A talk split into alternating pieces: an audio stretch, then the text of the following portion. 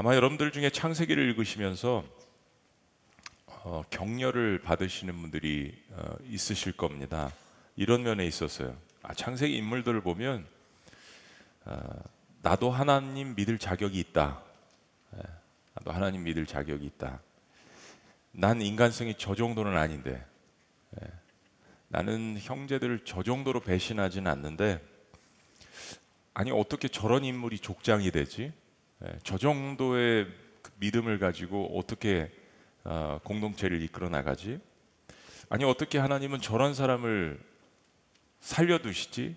예. 아니 어떻게 저런 사람이 예수님의 족보에 올라갈 수 있지? 뭐 이런 생각들이요. 어, 뭐 저도 마찬가지고요. 더 깊게 보셔야 합니다. 어, 거기에 나도 있다라는 사실입니다. 바로 그런 이야기를 하기 위해서 요셉의 이야기를 한참 하다가 창세기는 갑자기 분위기를 바꿔서 38장에 유다의 이야기를 합니다. 이게 좀 당혹스러울 수도 있습니다. 창세기 37장부터 50장을 이끌어 나가는 중심 인물은 아, 요셉인데 아, 유다가 38장의 전체를 사실은 할애합니다. 몇 줄이 아니라 상당히 비중 있는 이야기예요. 뭐 그래도 당혹감은 뒤로 하고 우리가 유다에 대해서 관심이 가는 것은 바로 요셉이 죽음에 처해 있었을 때 기지를 발휘해서 요셉의 생명을 구해준 인물이기 때문입니다. 물론 그가 요셉을 좋아해서 그런 것이 아니라 요셉이 너무 믿고 요셉이 싫지만 자기 형제를 살인하는 것은 옳은 일이 아니기 때문에 자기들 손에 피를 묻히지 않고서 복수를 하는 방법으로 절충을 해서 노예로 팔아넘긴 거죠. 그렇습니다. 유다는 어쨌든 다른 형제들로부터 자신의 동생인 요셉을 생명을 구해 주었습니다. 그리고 산채로 노예로 팔아 넘겼습니다. 그러니까 앞으로 평생 서로 보지 않을 운명으로는 생각을 한 거죠. 요셉의 생명을 구했다는 사실 자체만 놓고 보면 뭐, 뭡니까? 선한 사람. 이건 뭐 우리의 기준이죠. 근데 동시에 동생을 노예로 팔아넘긴 점을 생각한다면 악한 사람입니다. 또 이것도 우리의 기준이 될 수 있는 거죠. 타국에 노예로 팔려간다는 것은 사실상 생명을 보장받는 일은 아닙니다. 당시 주인들은 법적 심판 없이 노예의 생명을 언제든지 빼앗을 수 있었습니다. 노예는 노예죠. 어쨌든 유다는 형제들을 설득해서 요셉을 아, 노예로 팔아 넘김으로 인해서 복수도 했고 동시에 요셉의 생명도 살렸습니다. 이 유다의 어떤 이런 그 삶을 보면 상당히 실리를 추구하는 인물이라고 볼 수 있습니다. 근데 유다의 이야기 오늘 주제입니다. 오늘 1절부터 유다는 영적인 사람이 아니라는 것을 이야기합니다. 자, 1절 말씀 다 같이 시작. 그 후에 유다가 자기 형제들로부터 떠나 내려가서 아둘람 사람 히라와 가까이 하니라. 그 후에라는 것은 요셉의 사건 이후에 꽤 시간이 흐른 것을 말합니다. 성경학자들은 뭐 거의 10년 훨씬 이상이 흐른 그런 시간. 유다는 아버지 야곱과 형제들을 떠나서 홀로 이방 지역으로 이주를 합니다. 헤브론을 떠난다는 것. 무슨 일이 생길 때 아, 아버지 야곱과 상의할 수도 없고 형제들과 논의할 수 없는 지금 그런 기도할 수 있는 공동체가 없다라는 것을 이야기하는 거죠. 2절 유다가 거기서 가나안 사람 수아라 하는 자의 딸을 보고 아, 이 본다라는 것은 부정적인 표현입니다. 구약 성경에서 이 이스라엘 백성들이 본다 그러면 아름다움을 취한다는 뜻이에요. 어, 딸을 보고 그를 데리고 동침하니 유다는 이방 지역에 머물면서 가나안 사람들의 딸을 취하고 결혼을 하고 자녀를 낳았습니다. 이거는 가나안 족속의 딸을 취하지 말라라는 아브라함과 이삭의 명령을 거역하고 이방 여인들의 그 겉모습을 보고 아름다움을 보고 아내로 맞아들인 것입니다. 자, 하나님을 모르는 이방 여인들과 결혼해서 자녀를 낳으면 이방 신이 그렇지 않아도 들끓고 있는 가나안에서 경건하게 자녀들이 자라는다는 것은 거의 불가능합니다.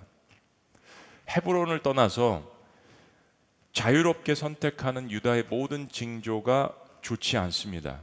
아브라함을 떠났던 과거의 롯과 비슷한 그런 상황들이죠. 에사와 비슷한 상황들입니다. 유다는 가나안 사람 수아의 딸과 결혼해서 첫째를 낳았습니다. 엘, 둘째는 오난, 셋째는 세라. 그리고 장자 엘을 또 이 다말이라는 여자도 사실은 유다가 어, 말씀을 보면 유다가 데려왔어요. 결혼시킵니다. 근데 유다의 장자인 엘의 삶이 얼마나 하나님 앞에서 악했는지 우리가 예측했듯이 이런 상황 가운데 하나님께서 그를 데려가셨습니다. 뭐 신앙 생활을 전혀 안 하는 거죠.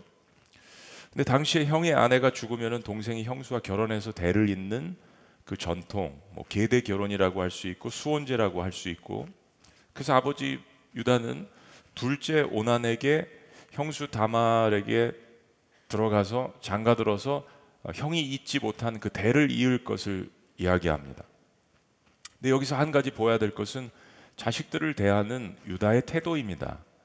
야곱은 아들 요셉이 사실 이제 죽은 건 아니지만 죽은 줄로 알고 식음을 전폐하고 오랫동안 그 아들의 죽음에 대해서 슬퍼하지 않습니까? 그런데 유다는 장남이 죽었는데도 어떤 감정의 변화를 전혀 보이지 않습니다. 성경은 중요한 거는 기록하잖아요. 물론 엘의 죽음은 그의 악행 때문입니다. 그래도 자식인데 야곱과 유다가 유다가 비교되는 장면입니다. 대신 유다는 둘째 오난에게 막 시스템에 의해서 명령하듯이 너는 첫째 어, 형의 대를 이어라 형수에게 들어가라.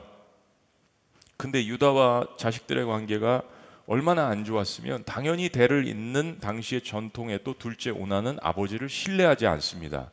이거 나도 내 자식이 안 될 거라는 그 두려움과 걱정이 어, 둘째 오난에게 있었던 거예요. 그리고 의도적으로 형수에게 임신을 시키지 않습니다. 그러니까 그야말로 이게 뭐 질서도 없고 부모 자식 간의 신뢰도 없는 제가 오늘 설교 제목을 최악의 가문에도 뭐 이렇게 했지만 원래 본심은 콩가루 가문에도 이렇게 하고 싶었어요.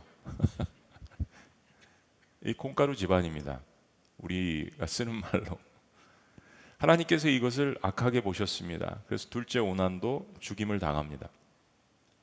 성경에 이렇게 하나님께서 형제들의 생명을 쉽게 취하시는 적이 드문데 엘리제 사장의 뭐 그런 경우들 빼고는 굉장히 드문 일인데 하여튼 유다의 두 자녀들은 하나님 보시기에 생명을 거두실 정도로 악했다라고 성경이 이야기합니다. 그리고 이제 남은 아들은 셋째입니다.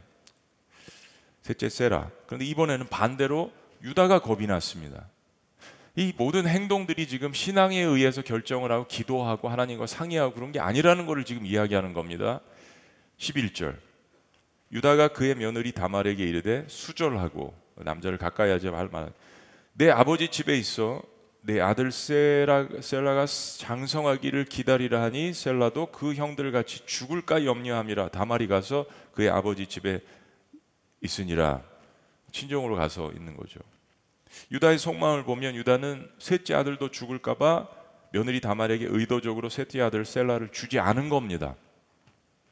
당시에 이런 수혼자의 전통, 수혼제 전통이 있었던 것은 사회적으로 어, 가장 최약자인 과부를 보호하기 위한 하나님께서 주신 시스템이었습니다. 고아와 과부와 나그네를 돌보라는 이 세 가지는 구약 성경의 하나의 하나님께서 하나님의 백성들에게 주신 윤리 체계였습니다. 다말 역시 자신의 권리를 주장할 수 있습니다. 그런데 유다는 다말을 지켜주지 않는 겁니다. 힘을 가진 위치에 있는 유다가 음, 아주 가장 연약한 이 여인 다말을 돌보지 않는 거예요. 무시하는 겁니다. 굉장히 비겁하고 옳지 않은 행동입니다. 근데 얼마 후 시간이 흘러서 유다의 아내도 죽습니다. 자유의지를 가지고 자유의지를 가지고 아버지 야곱을 그리고 형제들을 그들이 거하는 하나님이 허락하신 헤브론을 떠나서 이방 지역으로 간 유다는 파란만장한 인생을 경험합니다. 두 아들이 죽고 아내도 장사했습니다. 그리고 또 어느 어느 정도 시간이 흐른 것 같습니다. 유다가 뭐 위로를 받은 후 이 말씀 시간이 좀 지났어요. 이런 사건이 지난 다음에 유다는 아둘람 사람 히라와 함께 어, 이제 생계를 위해서 양을 키우고 있었는데 자신이 키우는 양떼를 데리고 양털을 깎기 위해서 딥나라는 지역으로 갑니다. 그런데 거기서 유다는 육신의 유혹을 견디지 못하고 얼굴을 가린 얼굴을 모르는 어떤 매춘부로 보이는 여인과 동침을 합니다. 유다는 자신과 동침한 길거리에 있는 이 여인에게 경제적인 대가로 염소 새끼 한 마리를 주려고 합니다. 여인은 담보물의 징표로 유다의 지팡이를 원하죠. 당신의 소유품을 달라고. 유다는 지팡이를 여인에게 내주게 됩니다. 그리고 나중에 유다는 생각이 나서 자신의 친구에게 염소를 주고 그 여인에게서 지팡이를 찾아오라고 이야기합니다. 뭐 자기가 직접 가지도 않아요.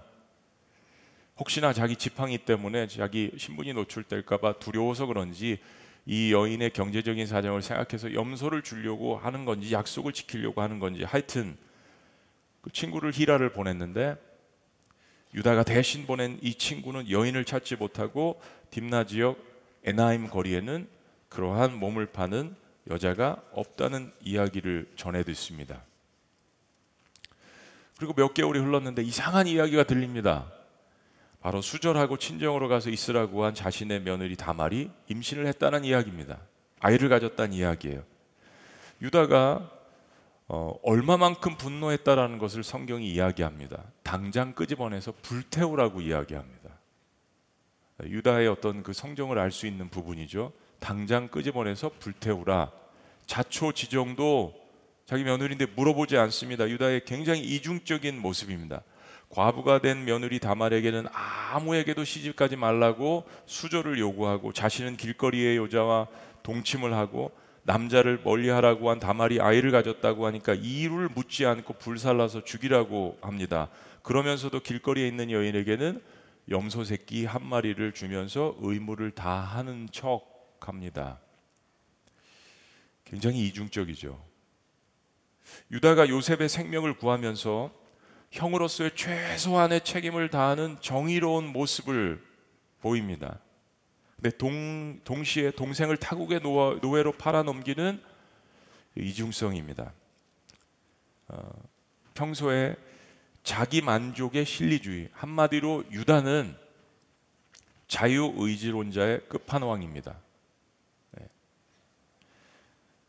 사랑하는 여러분, 우리 인간이 자유 의지를 가지고 자기 만족을 위해서 사용할 때 그 죄가 얼마나 잔인하고 끔찍한 결과들을 가져올 수 있는지를 그게 그리고 얼마나 주변에 있는 사람들에게 파괴적인지를 보여줍니다.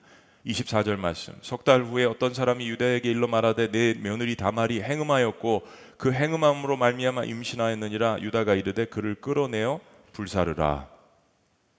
자, 그런데 이 힘이 없는 여인 예, 다말의 절체절명의 이 위기 속에서 갑자기 모든 전세가 다 역전이 됩니다. 사건의 전말은 이 며느리 다말은 유다가 셋째 아들을 주지 않자 유다의 행적을 뒤따라가서 변장을 하고 길거리 여인의 행색을 하고 있었던 겁니다. 이게 너무 서글픈 장면이죠. 대를 이어야 되니까요. 다른 방법은 없고 다말이 유다의 행동을 예측하고 예측한 거예요. 길거리의 여인으로 변장을 했다는 것은 평소에 유다의 삶이 그랬다라는 겁니다. 예측할 만큼 다말이 알았다라는 거. 25절 여인이 끌려나갈 때 사람을 보내어 시아버지에게 이르되 이 물건 임자로 말미암아 임신하였나이다. 청하건대 보소서 이 도장과 그 끈과 지팡이가 누구의 것이니까? 그렇습니다. 유다가 딥나에서 만나서 잠자리를 하룻밤 한 여인은 바로 며느리 다말이었습니다. 25절의 두 단어를 다시 한번 보세요. 보소서 이것이 누구의 것이니까 보소서 이것이 누구의 것이니까 여러분 어디서 들어본 이야기죠? 바로 요셉의 형제들이 요셉을 죽인 척하고 이집트의 노예로 팔아버리고 염소의 피를 채색 옷에 묻혀서 아버지 야곱에게 갖다 주었을 때 한 이야기입니다. 아버지 보소서 이게 누구의 옷입니까? 악한 죄는 반드시 부메랑으로 돌아옵니다. 요셉을 살려주긴 했지만 그 피를 낸 것은 바로 유다입니다. 유다는 며느리 다말이 내보이는 자신의 지팡이와 도장에 아무런 변명을 하지 못합니다. 자신의 잘못을 시인합니다. 26절 다 같이 시작. 유다가 그것들을 알아보고 이르되 그는 나보다 옳도다. 내가 그를 내 아들 셀라에게 주지 아니하였음이로다 하고 다시는 그를 가까이 하지 아니하였더라.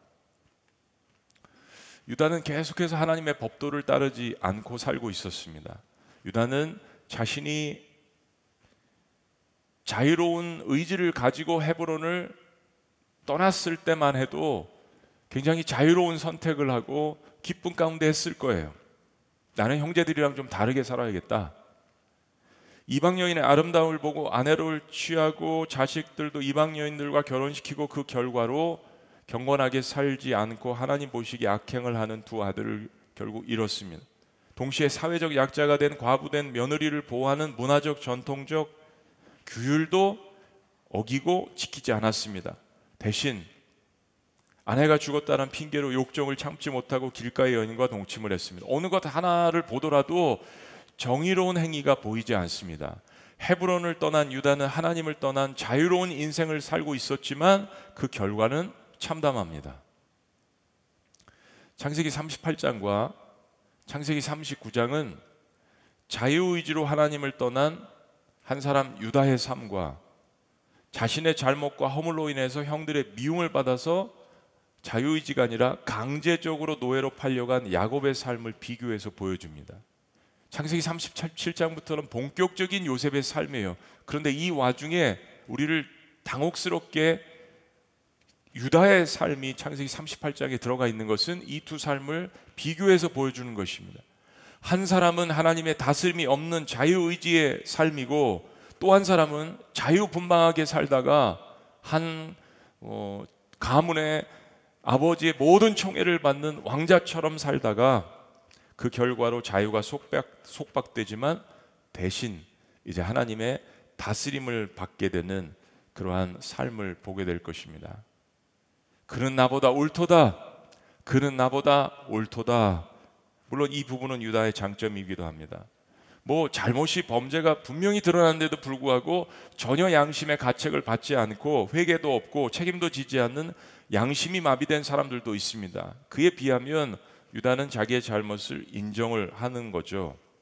그리고 이거 자신과 다말만 아는 거잖아요. 히라도 사실은 모릅니다. 보낸 친구도. 그러면 정말 양심이 마비된 사람 같으면 이 증거를 없애기 위해서 다말을 죽여야 하는 거죠. 그렇게 할 수도 있었습니다. 유다는 그렇게 하지 않았습니다. 참 이 성과 악이 공존하는 이 모습들을 봅니다.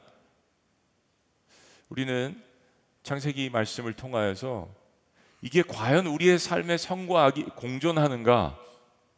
라는 것을 보게 될 것입니다.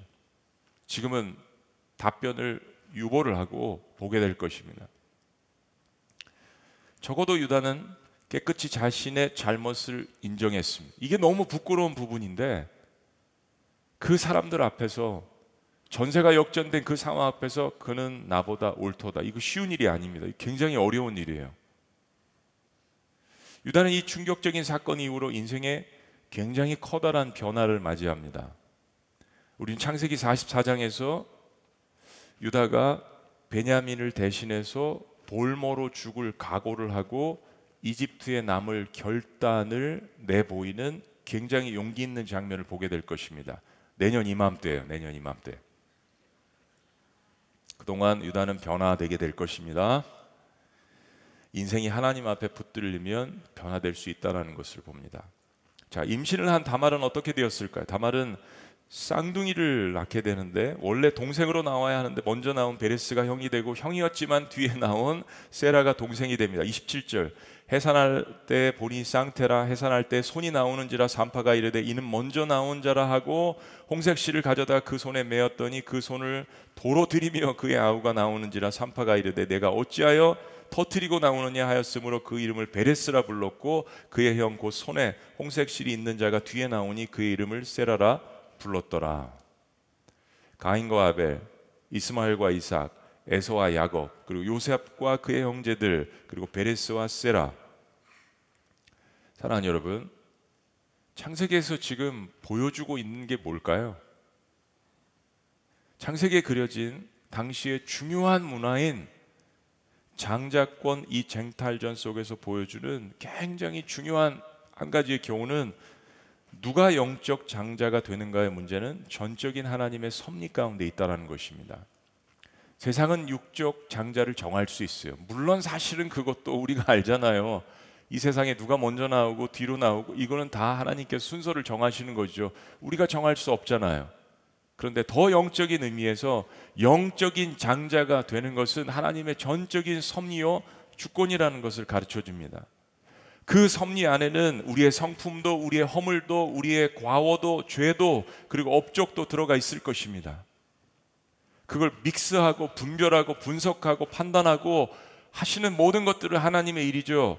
그러나 하나님의 은혜 없이는 구원받은 그 어떤 인생도 설명될 수 없습니다.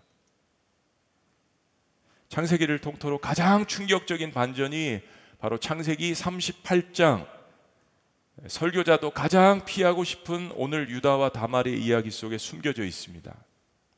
특별 새벽기도 우리 자녀들도 나오기 때문에 피하고 싶은 구절 아마 이 창세기 이 구절 때문에 야, 오늘은 자녀들 데리고 안 나가는 날인가 보다라고 생각하시는 부모님들도 있으실 거예요.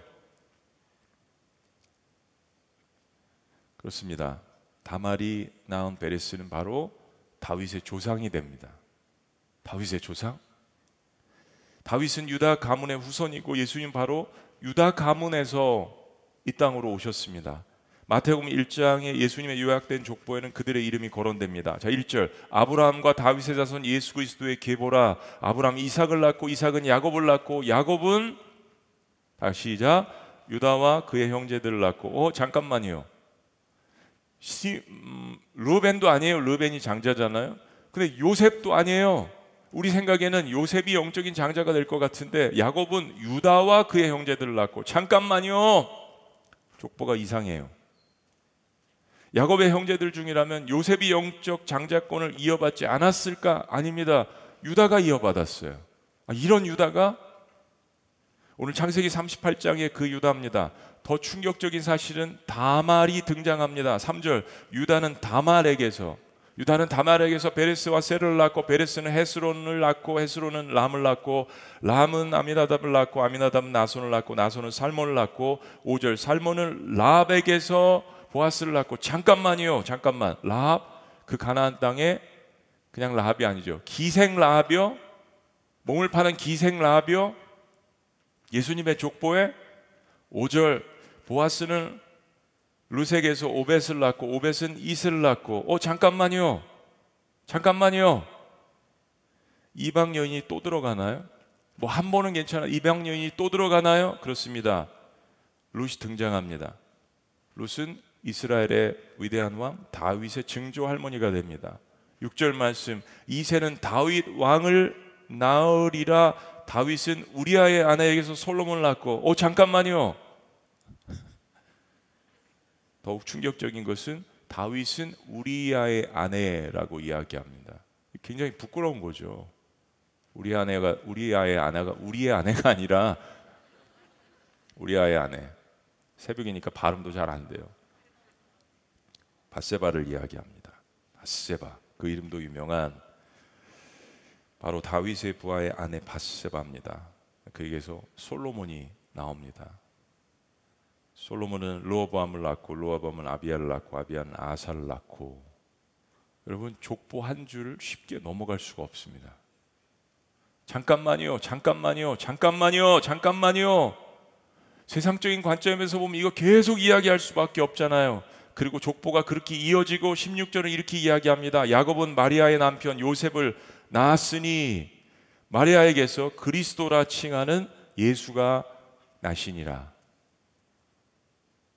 유다도 다말도 예수님의 족보에 오를 수 있다면 기생 라합도 이방인 룻도 다윗도 예수님의 족보에 이룰 수 있다면 이게 도대체 뭐지? 예수님의 족보 자체가 정말 콩가루 가문 아닙니까? 여러분 그런 생각 해보셨어요? 그렇습니다. 근데 그다지 놀랄 일도 아닙니다. 우리 한국 사람들이 그토록 자랑스러워하는 모든 조상들의 가문의 족보에 이런 죄들이 다 하나씩 들어 있을 것입니다. 경주최 씨. 그 이름도 유명한 경주최 씨. 아직도 그 조상들의 재물 때문에 먹고 사는 가끔 통장에 만 원, 이만 원씩 지불하는 엄청난 가문이더라고요. 경주최 씨가 미국에서 오랫동안 살다 왔는데 어떻게 발견했는지 통장으로 막 이렇게 예. 한국 사람들이 중요시 여기는 모든 가문에 이런 역사가 없을 것 같습니까? 우리가 얼마나 숱한 전쟁을 겪었는데요. 그리고 그런 전쟁이 아니더라도 이런 인간의 죄의 역사를 적나라하게 창세기부터 보여주는데 없을 것 같습니까? 있죠. 그럼 왜 예수님은 바로 그런 죄인들을 구원하시고자 그것을 맞서시고자 일부러 인간의 혈통으로 의도적으로 이 땅에 태어나신 것입니다. 그리고 예수님 이후에 그 영적인 족보에 실은 나도 들어가 있지 않습니까? 만약 누군가 내 인생을 속속들이 알아서 창세기는 50장까지 있는데 51장을 쓴다면 거기에 내 이름이 들어가 있는데 나를 보고서 어 이 사람이 왜 여기 들어가 있지? 라고 우리처럼 반문하지 않겠습니까? 우리의 인생을 속속들이 다 안다면요. 이렇게 펼쳐진다면요. 왜 이 사람이 여기 들어가 있지? 이 사람은 이방인인데 이 사람은 여기 들어갈 사람이 아닌데 인생의 가장 놀라운 은혜는 나 같은 자가 나 같은 자가 당연히 내가가 아니라 유다와 같고 다말과 같고 요셉과 같은 나 같은 자가 하나님의 자녀의 족보에 예수님의 형제에 들어가 있는 그 자체가 아니겠습니까? 그래서 하나님의 구원 역사는 은혜의 역사입니다. 콩가루 같은 유다의 집안에도 은혜를 주셨다면 하나님은 나의 가정도 나의 가문도 쓰실 수 있는 거예요. 그래야 하나님이시죠. 그래서 하나님이십니다. 나도 예수님의 족보에 올라가 있으니까요. 여러분 잊지 마셔야 합니다. 그래서 환경과 주변 사람이 아니라 하나님께 초점을 맞추고 인생을 살아야 합니다. 인생이 얼마나 길다고요. 사람과 환경은 사용되는 것이지 은혜를 스스로 창출할 수 있는 것이 아닙니다. 오직 주만 바라보아야 합니다. 그래야 다른 사람과 환경도 은혜 가운데 감사할 수 있게 되는 것입니다. 왜 창세기 38장의 유다와 다말의 이야기로 도배가 되었을까요? 이 부끄러운 역사를 성경은 숨기지 않습니다. 우리에게 유익하기 때문입니다. 인간의 죄를 폭로, 폭로 합니다. 인간의 한계를 폭로합니다. 인간의 절망을 폭로합니다. 성경은 결코 유다의 죄를, 르벤의 죄를, 요셉의 죄를, 요셉의 형제들의 죄를 정당화하지 않습니다. 죄는요, 하나님이 직접 심판하시지 않더라도 우리 스스로 그 결과를 볼 수 있다라는 것을 성경이 가르쳐 줍니다. 성경사에 일어나는 모든 참혹한 사건의 원인을 하나님 앞에 돌리는 것은 인간이 강조하고 인간이 좋아하는 자유의지의 책임을 다 무시하는 모순입니다. 인간이 다 벌려놓고 전쟁의 역사도 미움의 역사도 증오의 역사도 인간이 자유의지를 가지고 다 벌려놓고 그것을 하나님 앞에 책임을 묻는 것은 인간 스스로 자유 의지에 대한 존중이 아닙니다. 오히려 성경을 보면 하나님은 때로 즉결 심판하시기도 하지만 오늘 유다의 아들들처럼 가끔 그런 것들을 본으로서 보여주시잖아요. 그러나 대부분의 경우에는 오히려 죄의 결과를 맛보며 참혹하게 고통당하는 하나님의 자녀들을 보고만 계시는 하나님이 아니라 그들의 삶 가운데 나타나셔서 참의 기회를 주십니다. 구원의 기회를 주십니다. 그래서 또 하나 하나님께서 은혜를 부여, 보여주셨던 게 바로 다말이 죽을 위험에 처했을 때 다말에게 베풀어 주셨던 은혜죠. 유다는 그것을 보고 꼼짝 못하지 않습니까? 그는 나보다 의롭도다. 그 구원의 기회를 붙드는 것이 정말 아무것도 아닌 믿음 같지만 때론 자존심도 상해요. 이 은혜를 붙들까? 아니면 내가 좀 더 잘한 이 업적과 나의 정의를 붙들까? 여러분 그 자존심 싸움입니다. 이 내 은혜를 은혜를 붙들까? 은혜를 붙들면서 뭔가 해야 되는 것 같은데 내가 이게 한 게 하나님 앞에 이게 쌓아놓은 게 이 선행이 더 이게 높은 것 같은데 이거를 내밀까? 아니면 은혜를 붙들까? 이 아무것도 아닌 은혜인 것 같지만 우리가 기억해야 될 것은 내가 쌓은 업적이 아니라 그 은혜를 그 구원을 제공하시는 분이 누구이신지를 그분을 붙드는 것입니다. 그는 나보다 의로우신 분입니다. 죄를 용서하시는 본질이 내가 붙드는 그 은혜 가운데 있기 때문에 그것을 붙들 때 바로 그것이 내 삶 가운데 은혜로 강력하게 작용하게 되는 것입니다. 그래서 창세기는 하나님의 은혜가 우리의 삶 가운데 필요함을 역설하는 것입니다. 어떻게 유다가 어떻게 다말이 어떻게 이방 여인 루시 어떻게 이방 여인 기생 라비 예수님의 족보에 이를 수 있다는 이야기입니까? 인간적으로 볼 때도 세상에서 볼 때도 이런 족보는 싫어하잖아요. 근데 성경은 숨기지 않습니다. 그래서 성경책입니다.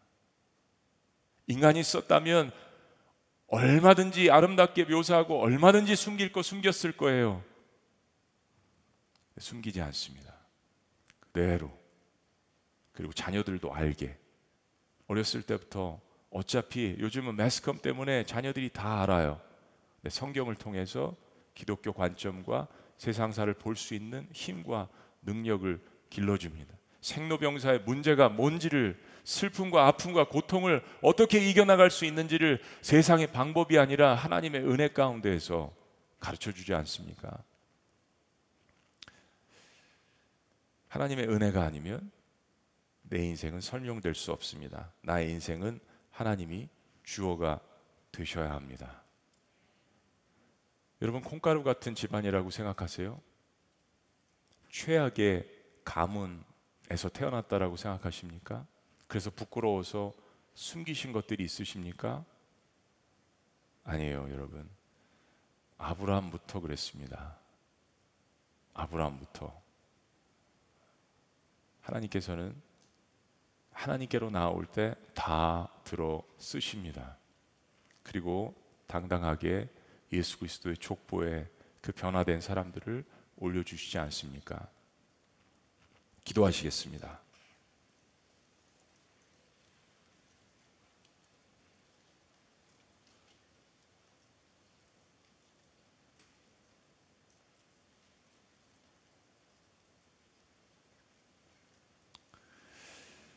아브라함의 언약을 이어하는 당사자는 유다였습니다.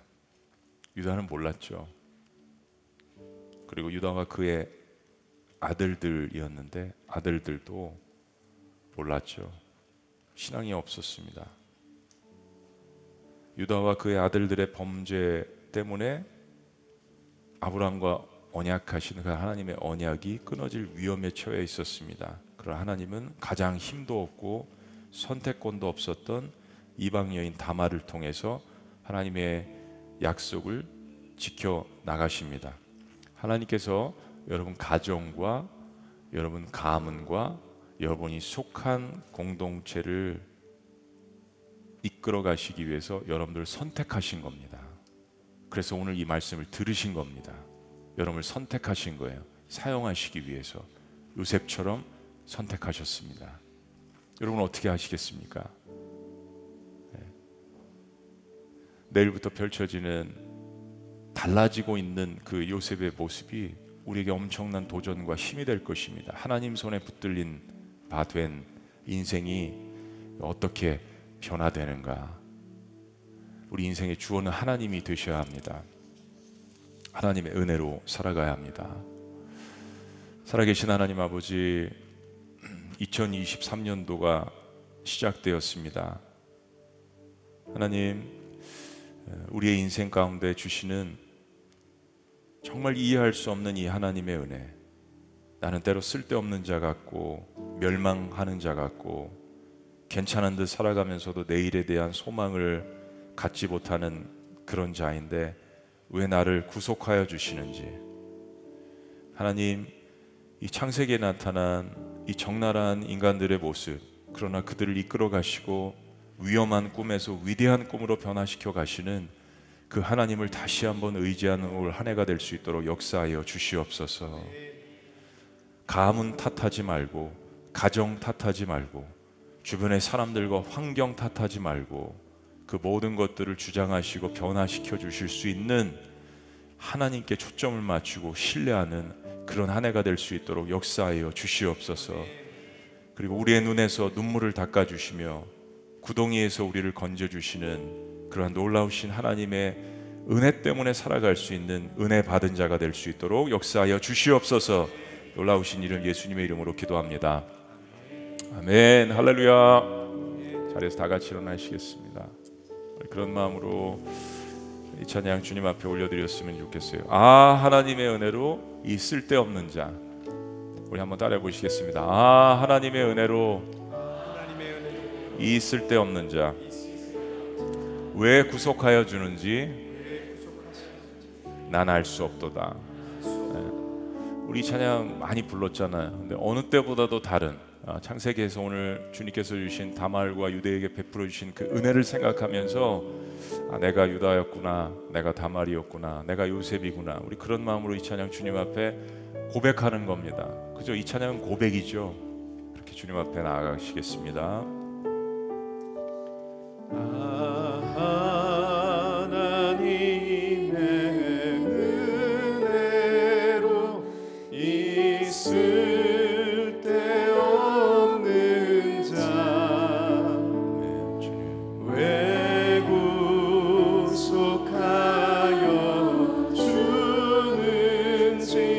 sua no.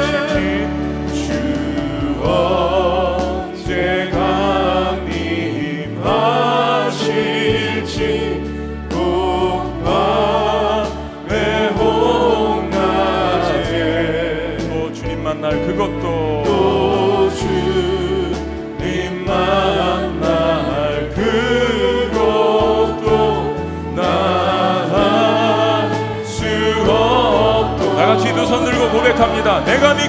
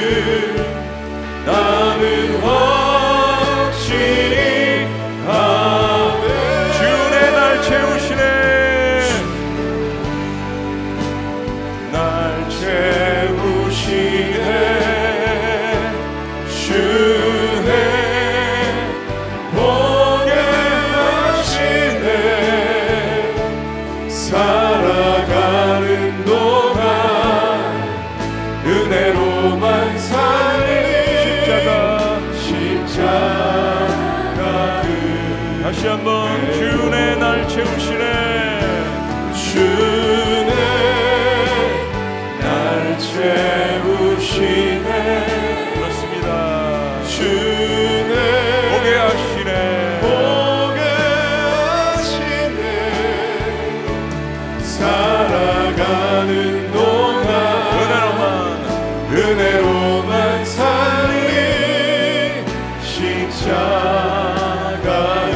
다시 한번 고백합니다.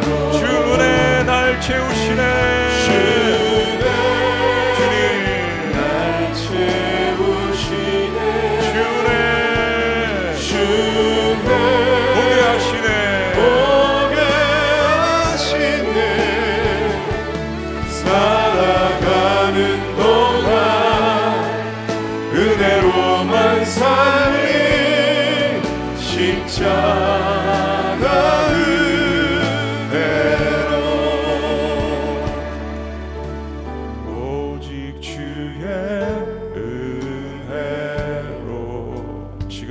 서 있네. 지금 여기 서 있네. 한없는 경배. 한없는 경배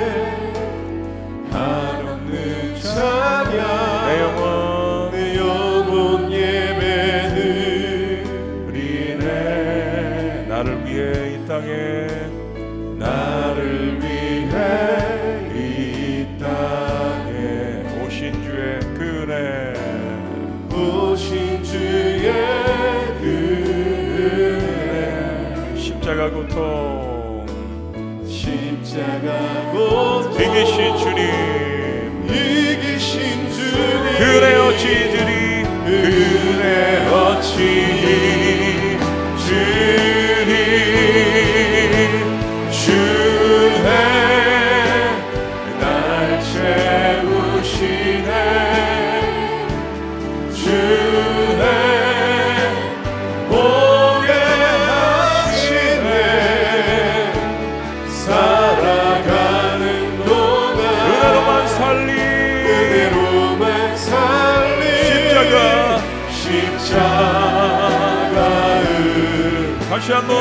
고백합니다. 주네 주네. 날채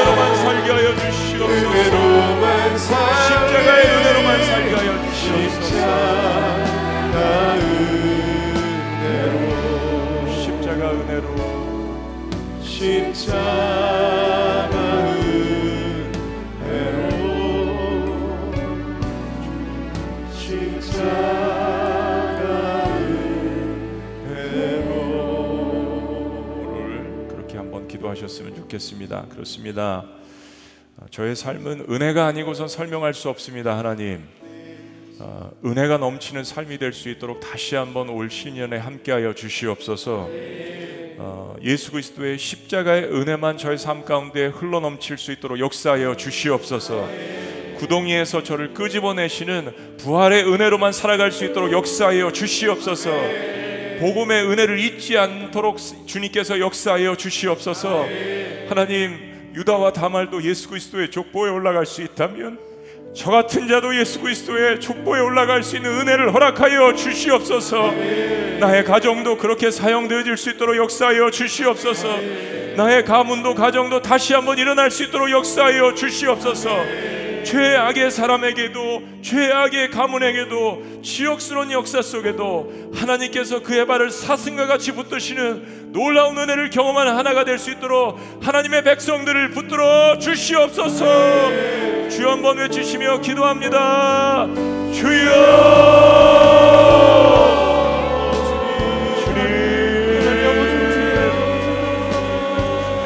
내가 루벤입니다. 하나님 내가 유다입니다.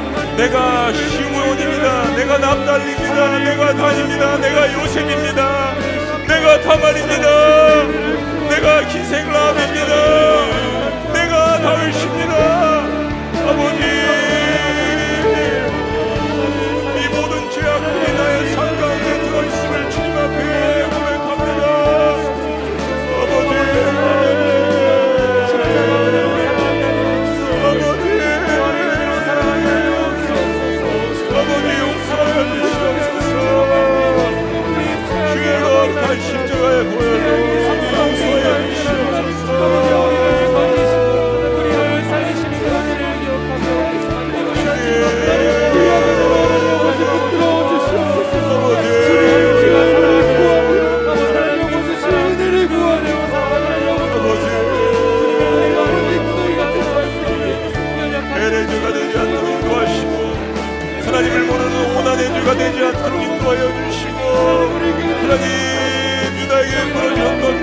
저의 삶 가운데 임할 수 있도록 인도하여 주시옵소서. 우리의 삶 가운데 임할 수 있도록 주여 인도하여 주시옵소서. 어떠한 인생도 어떠한 구원받은 인생도 하나님의 은혜가 아니고서 설명이 될 수 없는 아버지의 진리를 받아들이게 하여 주시옵소서. 아버지 헤브론을 떠나지 않도록 인도하여 주시옵소서. 주의 은혜 땅에 거하게 하여 주시옵소서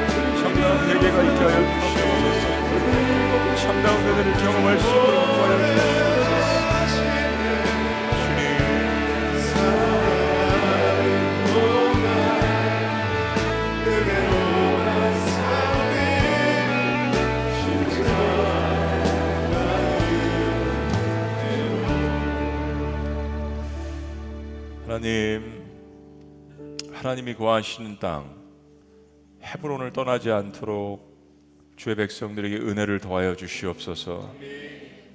하나님의 은혜를 떠나지 않는 우리의 삶이 될 수 있도록 주님께서 긍휼히 여겨 주시옵소서. 하나님 내 인생이 유다와 같았고 내 인생이 루벤 같았고 내 인생이 시몬 같았고 내 인생이 다말 같았고 내 인생이 기생랍과 같았고 내 인생이 요셉과 같았고 하나님 성경에 있는 모든 사람들의 이야기가 나의 이 이야기인 것을 주님 앞에 고백합니다. 그럼에도 불구하고 나를 불러주시고 예수 그리스도의 영적인 족보에 이를 수 있도록 인도하여 주시고 생명책에 기록될 수 있는 그 하나님의 은혜를 어찌 우리의 삶 가운데 잊을 수 있겠습니까? 하나님 은혜 받은 자로서 이 은혜를 흘려보내고 나의 가정과 가문과 개인의 삶 가운데 임한 이 하나님의 은혜 때문에 살아가는 사람이 될 수 있도록 하나님의 백성들을 붙들어 주시옵소서. 그렇다면 어떠한 구덩이에 빠져 있던지 다시 한번 은혜를 간구하며 하나님 앞에 부르짖을 때 구원의 손길을 내밀어 주시는 그 하나님의 은혜를 다시 한번 경험할 수 있도록 하나님의 백성들과 함께하여 주시옵소서. 그런 한 해 매 순간 하루하루를 살아가기를 원합니다. 주의 백성들을 도전케 하시고 위로하시고 격려하시는 그 놀라우신 하나님의 능력의 손길을 경험할 수 있도록 축복하여 주시옵소서.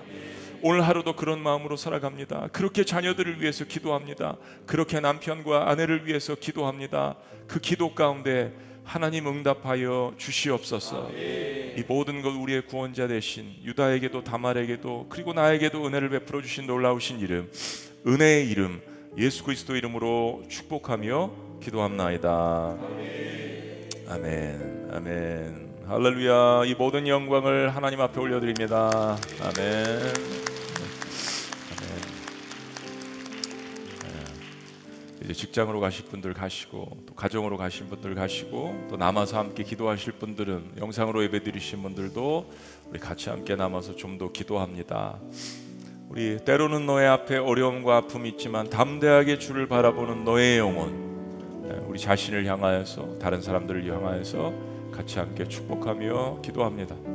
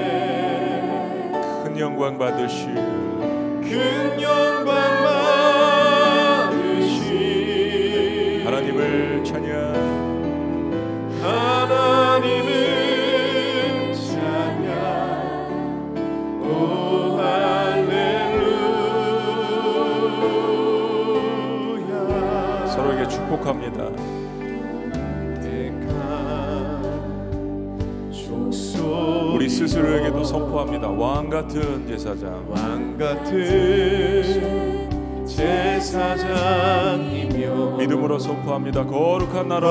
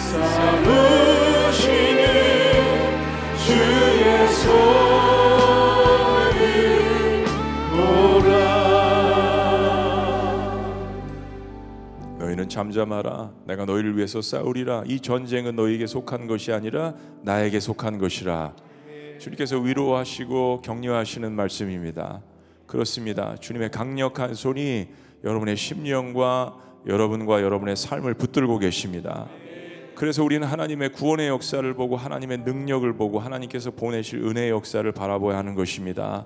오늘 이 시간 그런 마음으로 기도하셨으면 좋겠습니다. 하나님 저에게 하나님의 능력의 손이 필요합니다. 구원의 손이 필요합니다. 저희 가정에도 저희 자녀들에게도 우리 공동체에도 하나님 주의 능력의 손을 통하여서 구원의 손을 통하여서 꽉 붙들어 주심을 경험할 수 있도록 역사하여 주시옵소서. 주님만 바라볼 수 있도록 인도하여 주시옵소서. 하나님의 구원을 사모하는 하나님의 백성들이 될지어다. 하나님의 능력의 역사를 경험하는 하나님의 백성들이 될지어다. 하나님의 손을 바라보는 하나님의 백성들이 될지어다. 믿음의 백성들이 될지어다. 우리 다 같이 주 한번 외치시며 함께 기도합니다. 주여 주의 손을 바라보게 하여 구원을 바라볼 수 있도록 인도하여 주시옵소서. 나를 위해서 싸우시는 주님, 나와 함께 하시는 주님, 나의 구덩이에서 주의 강력한 손으로 나를 건져주시는 주님을 바라볼 수 있도록 아버지 인도하여 주시옵소서 이 세상 허무한 가운데에서 격려와 위로가 아니라 하늘로부터 내려주시는 하나님의 격려와 위로를 받는 백성들이 될 수 있도록 인도하여 주시옵소서. 나를 대신해서 피 흘려 주신 주님이 나의 인생의 대장이시며 나를 위해서 싸우시며 이 전쟁은 하나님께 속한 것이라고 말씀하시는 그 주님을 바라볼 수 있도록 주여 인도하여 주시옵소서. 주님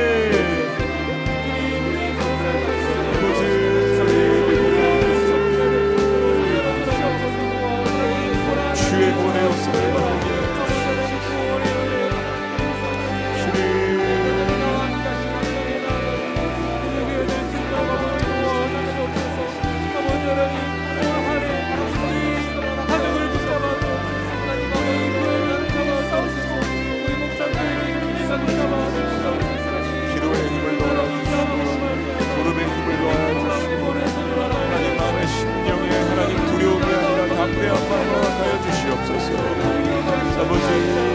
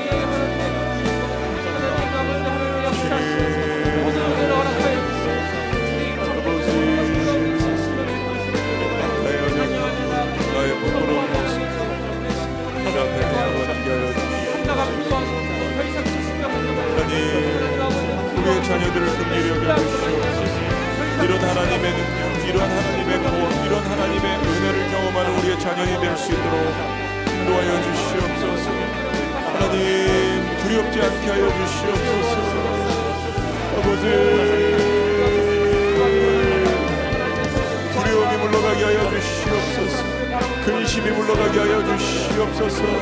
그들의 마음을 치유하여 주시옵소서. 위로하여 주시옵소서. 만져 주시옵소서